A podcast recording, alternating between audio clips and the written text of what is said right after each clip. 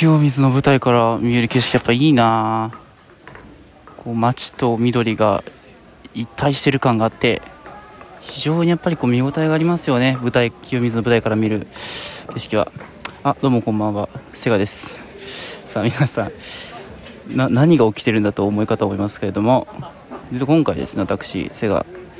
京都に来ております。いわゆるロケですよね。いや、もう本当に暑いですよ。にしても京都暑いですけども、とりあえずですね、今回は京都といいますか、関西スペシャルって言ったところですかね。はい、というわけで、今回はその関西でのお話というのをいろいろと、させていただきたいなと思いますんで、よければですね、ここから聞いていただければと思います。それでは、成果が一人で喋ってみた関西スペシャルスタートです。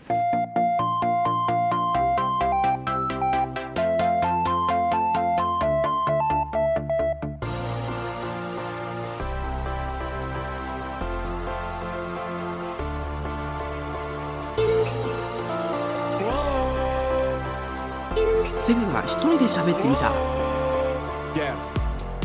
改めましてセガですということで、関西スペシャルということでね、今ホテルちょうども着きまして、もう今ちょっとゆっくりしてるんですけども、いや本当に疲れた。今日もずっと歩いてて、もう、バスとか乗ったりはしましたけども、もうずっとテクテク歩いてたんですよ。でびっくりしたんですけど、今日何歩歩いたかなと思って、iPhone で見れるじゃないですか、自分の歩数とかって。ヘルスケアとかってアプリで見れるんですけど、今日何キロ歩いたかなと思ったら、僕 19.7 キロ歩いてたんですよ。異常でしょさ、旅行先でさ、20キロ歩くやついないじゃん、あんまり。だって電車とか公共交通機関使うじゃん、基本。田舎にお前は生活したんかっていうぐらいレンタカー使わずに田舎で生活を、していたんかっていうぐらいに歩いてたんですよね。全然歩く必要なかったはずなんですけどね。なんでなんか全然思い出せないですね、理由がね。で今のこの音聞けてるかわかんないですけど、絶賛飯を食いながらやってますもうね、全然余裕でね、持ち帰ってきた串カツとホームランサイズのレモンドを飲みながらね、このラジオ今収録してるんですよ。なのでがっつり飲食の音が入るんで、それは見逃してくださいこれを聞かしたかったっていうね聞こえたんですかね、今の音は。そんなこともあって、なんでちょっと今回はちょっと関西の話もさせていただくんですけど、いわゆる関西ロケでちょっと今日は来ました、このラジオのロケでっていう、ロケでって言ったらもしかしたら予算落ちるかなと思うんですけど、落ちないですよねそんなんで保険の予算落ちたらたまったもんじゃないですよね、多分。管理、会費を納めてる皆様からするとたまったもんじゃないと思うんですけど、家族とちょっと、関西の方で旅行する予定がありまして、それと合わせてじゃあちょっと、ラジオをちょっとやろうかなって感じで今やらせていただいてるって感じなんですけど、母親と2人で、車乗って東京から大阪まで1日前かな来たんですけど、めっちゃ大変だった。もろもろ事情があって、朝3時ぐらいにも起きて、そっから3時半にはもう、車飛ばして高速乗るって感じだったんですけど、全然寝なかったの、その前日。なんか早すぎて、寝る時間だって、6時間睡眠するんだったら9時に寝なきゃいけないじゃないですか。6時間睡眠するんだったらその9時に寝なきゃいけないけど、寝れなくて、なかなかもうそれで結局ほぼ、そんな大層な睡眠せず、2時間ぐらいかな、ちゃんと睡眠してたのが、って感じで、車乗って、で、最初親がわーって運転するんですけど、途中で交代するってなって、だいたいそれがね、静岡県は浜松周辺ですかね、浜松あたりのサービスエリアのところで、ちょっと交代するんですけど、だいたい朝3時から出発して、静岡の浜松がね、だいたい8時ぐらいだったかな、8時ぐらいに交代するんですよ。でそんな朝3時から朝8時までっていうのは、そんなね大層車通ってないですよ。トラックが何本か通ってるかなぐらいで、そんなに交通量も多くないですけど、浜松から先って、静岡県の西の方ですよ。そこから隣は愛知県じゃないですか。愛知県に入って名古屋の方とか通るんですよ、高速的に。高速量増えんの朝9時台の、ごめんなさいね、朝9時台の、高速ですから、まあ本当に激混みでどうしようみたいな。いやもう本当にもう運転怖くて、全然最近運転しなかったから大丈夫かなみたいな。どうにかこうにか運転できて、まあ比較的こう親も安心できるぐらいの運転ができたみたいで、本当に良かったんですよ。で、ああよかったと思って、まあ一般道は親が運転するっつうんで、高速のその最後のサービスエリアのところまでは僕がバーッと運転して、サービスエリアついて、じゃあお疲れっつって、まあ僕は交代で、まあその交代があったらサービスエリアついてるから、トイレでも行こうと思ってトイレ行って、で個室入って、まあ用を足そうとしてズボンを下ろした時にベルトってまあ、皆さん分かると思いますけどなんつうの バックルみたいな留め具がついてる付近のところになんかこうベルトを留めるなんつうの輪っかみたいなあるじゃないですか。あれがちぎれたんすよ運転終わってでついたサービスエリアでブチって切れて、俺のベルトミサンガなんかなと思ってもうなんかびっくりしましたね。本当になんか切れて、なんか願いが叶ったみたいな、もう私の役目は終わったのよっつって、なんかシュンシュンシュンシュンシュンって消える妖精みたいな、そういう感じ。俺のベルトなんか守護霊がついてたみたいなね、そんな感じだったのかもしれないですねみたいな感じで、まあ、関西に入ってきたと、いうことで、まあ、そんな感じで、旅が始まったんですけれども、まあ、そんな感じの、ここからそういう、まあ、どういったことがちょっとあったのかって話をさせていただきたいと思います。というわけで、世界一人で喋ってみた、関西スペシャル聞いてみてください。マイナスと思ってることを口に出し始めるってもう老害じゃん。もう多分俺だからわずかな理性しか持ち合わせないんですよもう今。犯罪者じゃんそんなもん。犯罪者もう老害界の新人です。老害の一軍ですよもう。ク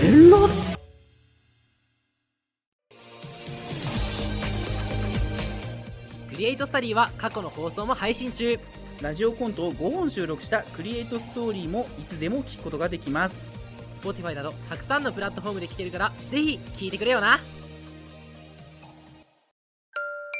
円はいつもフリーハンドで書きます MUBS セガが一人で喋ってみた。はい、東京大学からやってきましたセガ太郎と言います。学生時代は主に老人ホームのボランティアをしていました。御社でも人を助けられるよう尽力したいと思っています。これギャルのオーディションだからそういうことじゃないから、すごいから。あれでもセガです口活を食っていたら、急に録音ボタンを押してしまったので、もう録音するっていうことにしましたけど、串カツうまいなやっぱりな。いややっぱ本場は違いますねやっぱりね、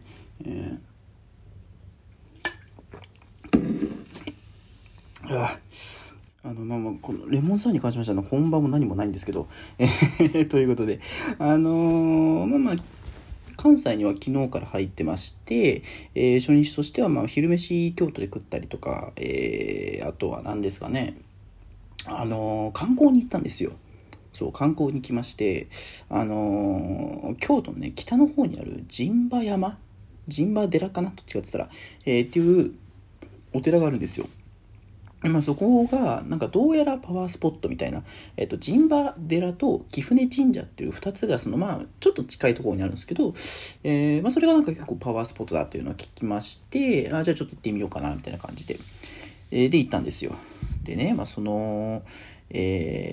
た時の音声もありますね。もしかしたらこの後今流れるかもしれないです。どうぞ。ずーっと緑しかない。涼しい。山の上だからやっぱ涼しい。めっちゃ疲れてる。でもこれ流れましたかね。これ今流れてない場合は多分音源が消えているということで、ご容赦いただけたらなと思うんですけど、そんなこともあって、結構ね険しいんですよ。とにかく山がもうザ登山みたいな感じ。本当にねもう険しい道をずっと歩くみたいな感じで、本当まあ、今日ではないんで、その 19.7 キロには含まれてないんですけど、まあ、えぐかったと思いますよ、多分。相当えぐい、量、なんでしょうね、登山というか、寺巡りの一つだったと思うんですけど、まあ、そこにね、行く過程でね、その山というか、途中のとの登山の道が結構急なんですよ。で、まあ、そのなんかこう代わりというか、まあ、そこを助けるために、ロープウェイかな、ロープウェイがあるんですよ。まあだから皆さんが想像しやすいところだったら高尾山かな、高尾山のロープウェイってあると思うんですけど、ああいう感じです。ああいう感じのが、その陣馬山っていうところにもあるんですけど。まあ、それに乗ろうっつって、もうちょっと急すぎるし、やっぱりちょっと寝てないってこともあったんで、ちょっともう200円だから、その1人200円だから、これちょっともう乗ろうと思って、乗りまして、でまあそのチケット買って並ぶじゃないですか。そしたら目の前にね、団体さんがいらっしゃって、まあ、結構もうご高齢の方々がたくさんいらっしゃるって感じで、本当にもうなんかバーっていろいろ喋ってるんですよ。でもうザ関西のおじちゃんおばちゃんみたいな感じ、もう本当にもうなんつうのコテコテの関西弁というかね、っていうのが繰り広げられてて、あ、関西に来たなっていう感じがやっぱしたんですよ。僕も地元というか生まれは関西なんで、なんとなくその関西のその方言っていうのたまに出ちゃうことってやっぱあるんですよ。でまあやっぱりなんかもうなんつうんだ、濃い関西だなみたいな感じ、が、まあ、その空間は溜まってまして、で、まあ、その係員の方がロープへ来ましたんで入ってくださいって誘導するんですけど、結構ね人数多かったです。団体さんもあるし、普通の一般の、まあ、僕みたいなその個人の客とかもバーって入ってると。で結構ロープウェイが結構ぎゅうぎゅうっていうか、まあなんでしょうね、なんか最初こうそんな奥まで入ってなくて、なんか途中で止まっちゃったりして、で係員さんが奥に詰めてくださいみたいなことを言うんですよ。でまあこう最初詰めるんですけど、だんだんその大阪のおばちゃんたちがこれほんまに入るん言うて、ほんまに入るんこれみたいなことを言うんですよ。でもそしたら、まあ、東京だったんですよ。例えばそういうこと言われたら、あ、大丈夫ですので、今ちょっと人数が溜まっておりますので、もしよろしければちょっと上の方まで上がっていただけますでしょうかみたいな感じでご案内じゃないですか。やっぱね、店員さんもやっぱ関西なんだと思いましたよ。あ、はい、入りますから、はい、上上がってっつって。ああ、関西だなーみたいな。関西やなーっていうね。そんなの覚えまして。ああ、ちゃんとこうなんでしょうね、関西の地に来たんだなっていうのはね、京都ではありますけども、やっぱりこう、なんでしょうね。関西ってやっぱ結局こうなんだなっていうなんかそのね、よくまあドスエとかって京都とかいうみたいな印象もしかしたらお持ちの方いるかもしれないですけど、全然ですからね正直言って、そんなねなんでしょうね、綺麗なものじゃないですよ京都って。本当にそれは思いますよ。でねまあそのどうでもいいんですけどまあ、ロープバーって上がるじゃないですか。まあ、その時もうずっとなんか食べてるんですよ。なんかいやほんまにこんなん大丈夫なんかいな、結構揺れるんで、そのロープウェイが揺れるんで、大丈夫かいなこのロープウェイはほんまに言うていやもう本当にね、なんかこう関西人の方で、まあ、ちょっとうるさいというかおしゃべりが達者だなっていう、その関西から上京された方とかね、特にそういうイメージ、僕も持っちゃうんですよ。結構おしゃべりな方だなとかって、やっぱねなんつうの、純粋な関西人の方はもっとレベルが違うんだなってやっぱ思いましたね。やっぱこう東京に来るからちょっと抑えてはいるんですよ。その多分関西の人で上京する人も多少ちょっとその身構えてるんですけど、やっぱりそれ出ちゃってるっていうのはあるんでしょうけど、やっぱりねもうその関東に来る気のない関西の人っていうのはね、もうねベル喋るのずっと本当にもうね止まんないんだねあの人たちね、って思ってます。それでそのロープウェイがだいたい2分ぐらい乗ってたら、頂上といいますか、そのロープウェイの終点の方に着きましたバーって降ろされるんですけど、でまあ、そのまま僕は降りてって、でまあ、早めにこうちょっと集団から抜けたいというかね、そのまま全員でこうなんか流れできちゃって、なんか登っちゃったら上で混み合っちゃうじゃないですか。だからちょっと早めに抜けようと思って、急ぎ上げしてちょっと、行ったんですけど、そしたらその終点の方の人たちで、その上から下に降りる人の待機列っていうのがまあもちろんあるわけ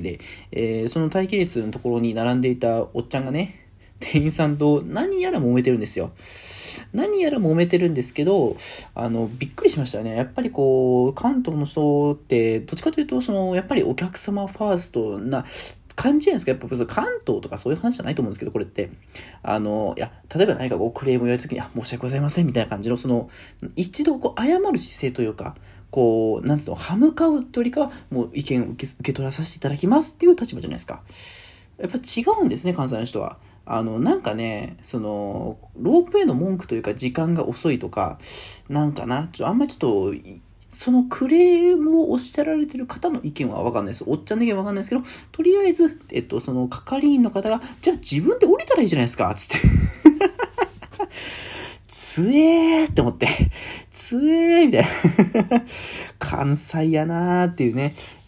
そういうのを感じて、結局そのまま、本当聞きたかったんですけど、そこのやりとり、ちょっと後ろからちょっと団体の人も来ちゃってるし、急がなきゃなと思ってとりあえず行っちゃったんですよ。で、そのままバーって上がってって、陣馬寺かな、の方に、お参りしまして、その後貴船神社ってもあるんですけど、そこがまた遠いんですよ。貴船神社の音源というか、登山をしている時の音源またあると思いますんで、どうぞ。よいしょ。登ったり下ったりを繰り返してるの。はい、というわけで、流れていない場合は、データを僕が食べました。串カツにあげられたんだと思います。多分そのデータが出ます。本当にね、もう緑が豊かみたいな感じ、本当に山道を歩いてる感じだったんですよ。多少舗装はされてますよ、もちろん。階段みたいな感じを作ってあるんですけど、やっぱりね、とはいえやっぱりきついんですよ。本当にね、もう息も絶えないみたいな感じで、本当になんかもう、なんだろうの、ちょっと登ってその後下るんですけど、本当に下り終わった時、本当に足がプルプルプルプル震えてるの。でもやっぱりこう緑豊かでマイナスイオンっていうのを結構なんか浴びるみたいな感じだから、なんでしょうね、ちょっと心が洗われる感じなんですよ。やっぱりこうお祈りとかもさ、寺とか神社でするしさ、貴船神社とかもさせていただきましたし、なんかこう心がすごく洗われた感じ、なんかこう関西にさっきまでね、もうコテコテの関西人の人いたけど、でもやっぱりなんかそれを忘れさせられるような自然の豊かさっていうのを改めて実感して、なんかこう心がすっきりしたんですよ。僕もなんかこういいものを見たなというか、登山辛かったけど、でもその中で得られるものっていうのがあったなみたいなところを思って、その神社を出まして、駅の方に向かうバス乗ろうと思って、バス待ってて、来るじゃないですか、バス乗って、でじゃあ帰るぞみたいな感じでホテルに帰るぞと思って、で動き出すわけですけど、バスが動き出しまして、多分ね、運転手の人が慣れてるからかなんかわかんないですけど、前に走っている赤い一般車にですね、思いっきり煽り運転かましてるんですよ。いや、めちゃくちゃ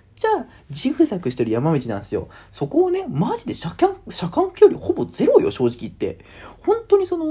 SNS とかで見る本当になんか悪質な煽り運転のもうその半分ぐらいの車間距離、本当にもう赤い車がちょっとでもブレーキだったり速度を落としたりするようもんなら、もう絶対に衝突してるぐらいの距離を車間距離でブワーって走ってって、本当になんかわかんないけど、関西人のなんかせっかちなところっていうの、そういうなんかこう瞬間、煽り運転というか、早く前走れよみたいな感じ、もうなんかそれを見て関西やなーって思ったっていう。先生が一人で喋ってみた。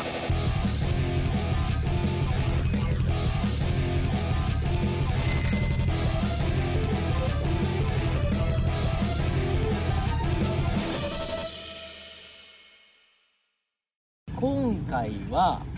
俺をいたわる旅に出てもらいたいと思います。小山翔が後輩を連れ回していたわせるドキュメンタリー企画、小山翔の俺をいたわれ、夏合宿にてロードショー。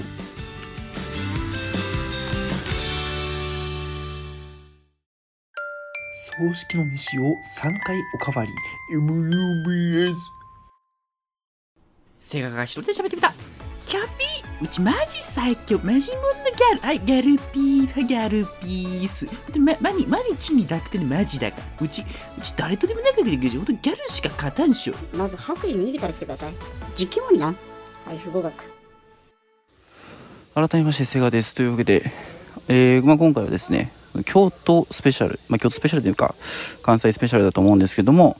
今ですね、現在京都に私いますので、今回はですね、ちょっとこうリスナーの皆様に京都の良さといいますか、神社寺の素晴らしさっていうのを一緒にこう、ラジオではありますけれども、体験してもらおうという風なですね、そういうちょっとことをやってみようかなと思います。ラジオですので、もちろん映像とかっていうのは見れないと思うんですけども、こう聞くだけでなんか想像できるような、こういう感じなのかなって、こういうなんかいっぱい、なんかこうなんでしょう、銅像じゃないですけども、仏様のような、形したものがいらっしゃるとかっていうのがこう頭でね想像できるような、そういうなんかこうラジオできたらいいなというふうに思っておりますので、ぜひですねちょっと、このまま聞き続けていただければと思います。ではですね、今現在清水寺にいるんですけども、この清水寺って、実は改修工事終わったもう後で、僕改修後は初めて来たんですよね。結構いろいろと本堂とか見て回ったんですけど、やっぱりすごかったですね。阿弥陀如来像阿弥陀如来像が、本当にいっぱいいるみたいな、感じで、ちょっとなんでしょうね、怖さっていうのがありますよね。ある意味一種ちょっと怖さっていうのがあったんですけども、非常に、それはそれでなんかこうなんでしょう、趣があると言いますか、これぞなんか神社とかお寺でしか見れない風景だなっていうのは感じましたよね。みたいな、結構広いんですよね。とにかく緑とか豊かで、ただなんかこうそのお寺の中にも何個かお寺があるみたいな感じの、ところで、やっぱ人も多かったですね。修学旅行生も本当に多いです。で、先ほど手もね、清めるみたいなところもやったんですけど、冷たいんですよ。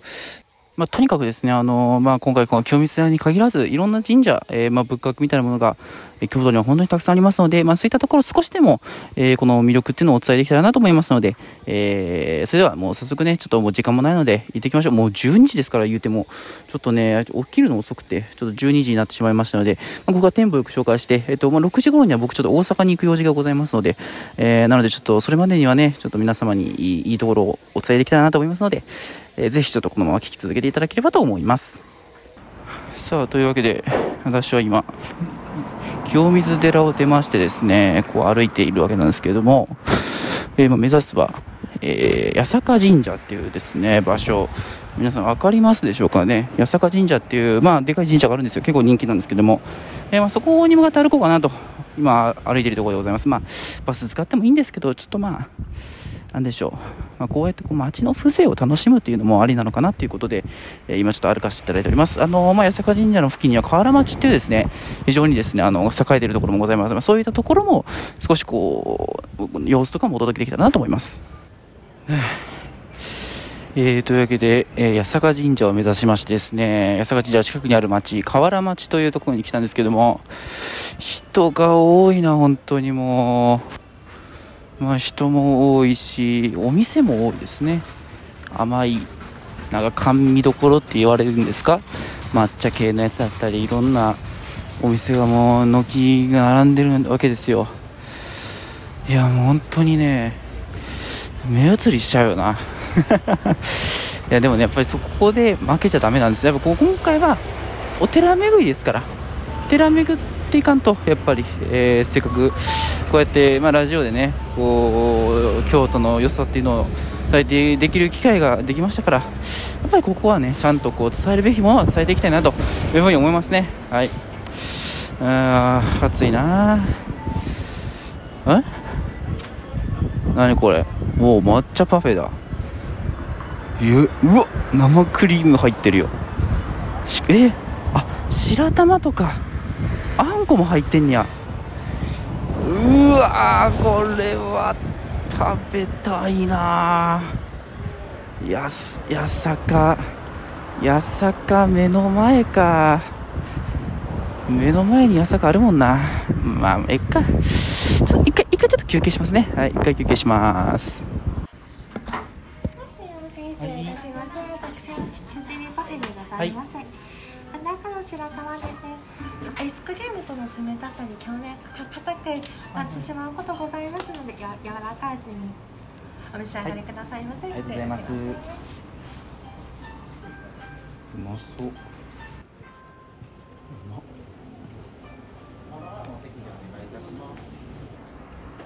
うますぎるな、ちょっとこれ。栗が入ってる。やばい、うますぎるこれ。癖なだけあるな。うん。白玉も。ああ、こ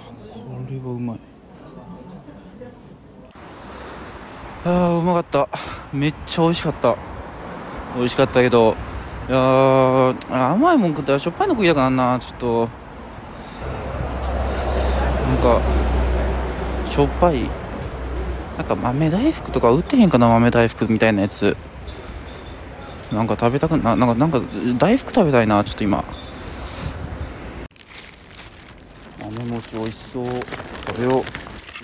町のやってるかな、売ってんのかな、売れてるもんで。聞こえてるかな。うまそう、この餅食べよう。食べます。うまー。うわ、豆餅うまいなこれ。周りに豆がついてんだけど、中にちゃんとぎっしりあんこ入ってる。ぎっしりやな。ほんで。あ、おいしい、これうまいな、はあ、さあというわけで、まあちょっと甘いものも食べまして、まあいい感じにこうなんかもう、まあちょっと満たされたかなって感じなんですけど、こう攻めはこう歩いてるんですけど、暑い、めっちゃ暑い、本当に日差しがね、やっぱこう時間、今2時なんですけど、日差しもねやっぱ強いんですよね。だからちょっとこれはもう限界かもしれん、本当に暑くて。いやー、本当暑い。どうしようかな、まあ、このまま歩いてたらほんま熱中症になっちゃうと思う俺。大丈夫かな、本当に。さすがにそれはちょっとまずいな。どうしよう、どっかいいお店ないかな。なんかもうちょっとどっか涼みたい。鈴もちょっとどっかで暑い、あっち、おーすげえ、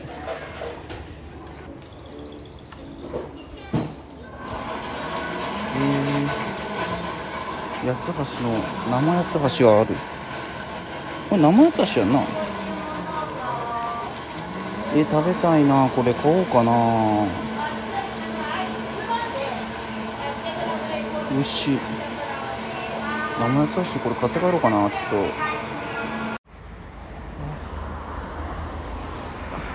暑すぎる、暑すぎる、本当に。よいしょ、これフルーツサンドのお店。わあ、いいな、フルーツサンドいいね。ちょっと行こうか、フルーツサンド。もうお腹すいた、お腹すいた。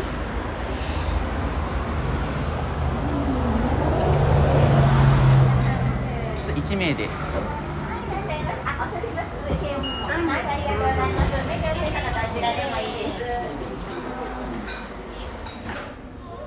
あ、すいません。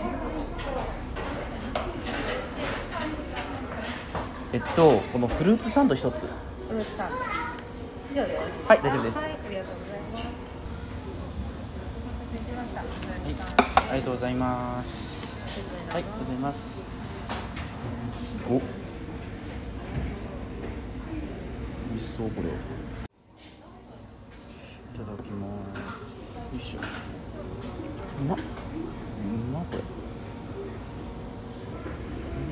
まっ、生クリームおいしい、これ生クリーム多くておいしいな、これうますぎる、止まんなかった。涼しいところで食うフルーツサンドが一番おいしいな。うまっ。クリームがはみ出してきた。うまかった、超うまかったな。ほんでフルーツサンドって初めて食べたな俺。あんな生クリーム濃厚やったし、なんやろうなあれは。いやー、ね、フルーツもいい感じでこうなんかいい甘さだったんですよ。でそれがねこうお互い邪魔し合わないこうマッチするいい甘さっていうね、美味しかったですねあれはね。神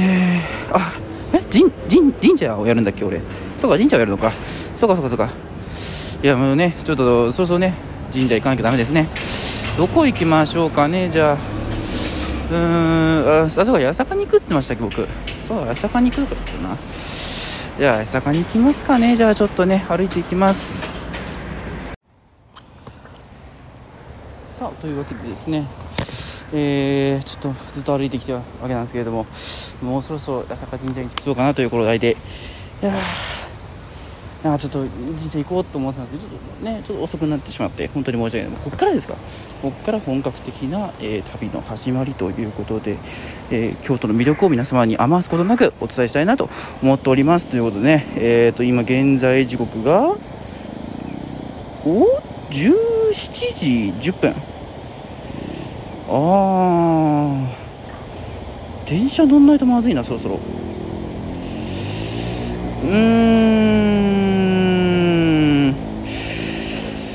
帰るか。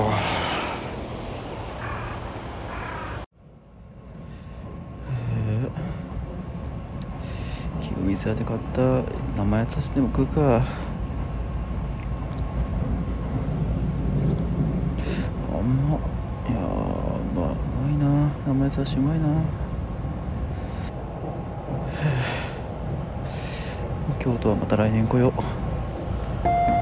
先生は一人で喋った。今回は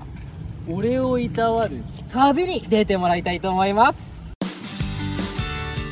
小山翔が後輩を連れ回していたわせるドキュメンタリー企画、小山翔の俺をいたわれ、夏合宿にてロードショー。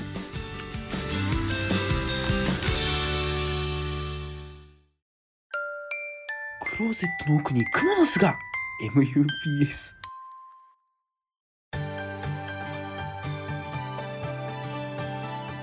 セグが一人で喋ってみた。